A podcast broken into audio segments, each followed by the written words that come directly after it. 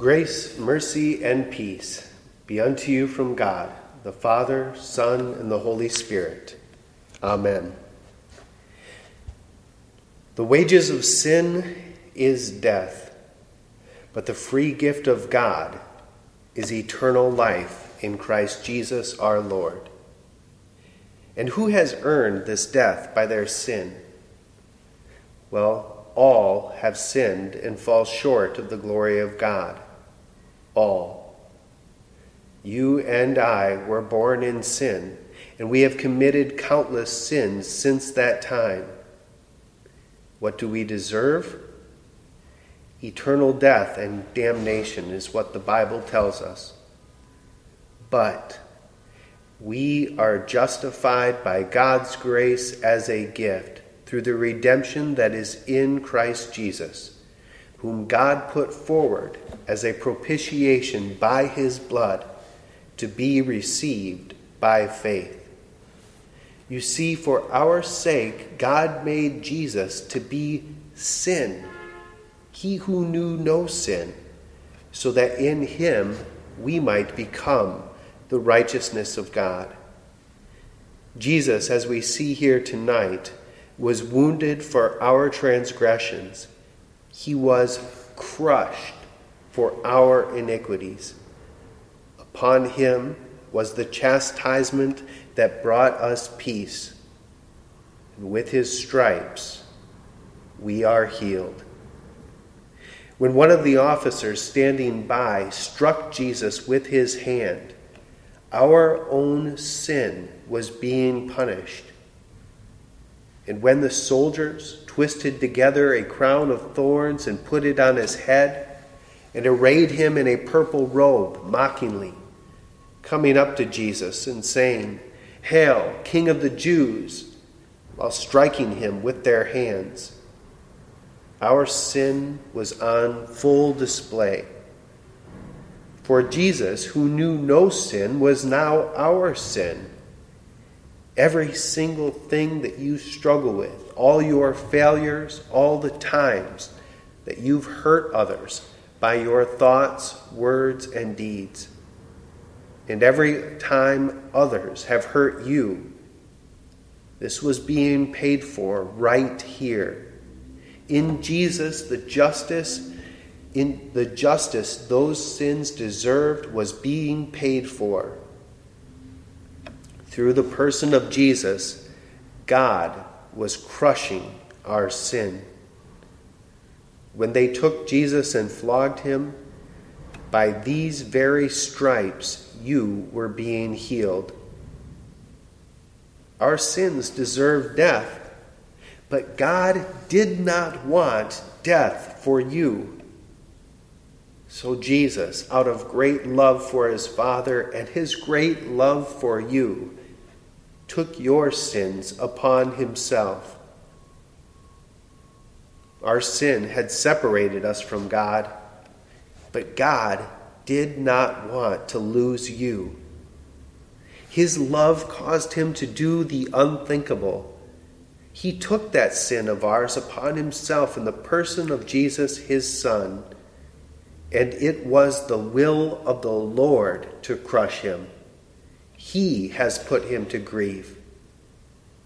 And by the Father's will, they took Jesus, and he went out bearing his own cross to the place called the place of a skull. There they crucified him. And as he hung from that cross, many were astonished, for his appearance was so marred beyond human semblance and his form was beyond that of the children of mankind.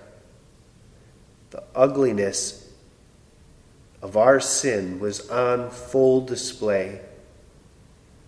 But more than that, the boundless love of God, who is willing to take our ugliness upon himself, his love was on full display. Love caused him to submit to the spit upon his face. Love caused him to submit to each open handed strike on his cheek. love caused him to be silent as each insult was hurled. Greater love has none other than this, than one would lay down his life for his friends. And Jesus, he calls us more than friends. He calls us the church, his bride. And the Bible says Christ loved the church and gave himself up for her, that he might sanctify her, having cleansed her by the washing of water with the word, so that he might present the church to himself in splendor, without spot or wrinkle or any such thing. Why? That she might be holy and without blemish.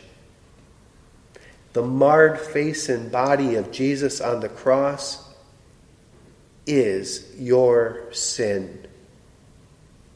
But more than that, it is God's love for you. And this love that Jesus has for you, his bride, the church, it is lavished upon you in the waters of holy baptism, where he washes you with water and the word. Do you not know that all of us who have been baptized into Christ Jesus were baptized into his death? We were buried, therefore, with him by baptism into death, in order that, just as Christ was raised from the dead by the glory of the Father, we too might walk in newness of life. In those waters, the Father crushed our sins, and Jesus gave us the Father's love his love. On the cross, Jesus said, It is finished. Our sins were paid for, and God's love was made complete. And in the water and the blood that flowed from the pierced side of Jesus, God says, I love you. I love you in the waters of baptism. I love you in the blood poured from the common cup. I love you and I forgive you all of your sins. And where do your sins now lie? Well, remember, he who knew no sin became sin.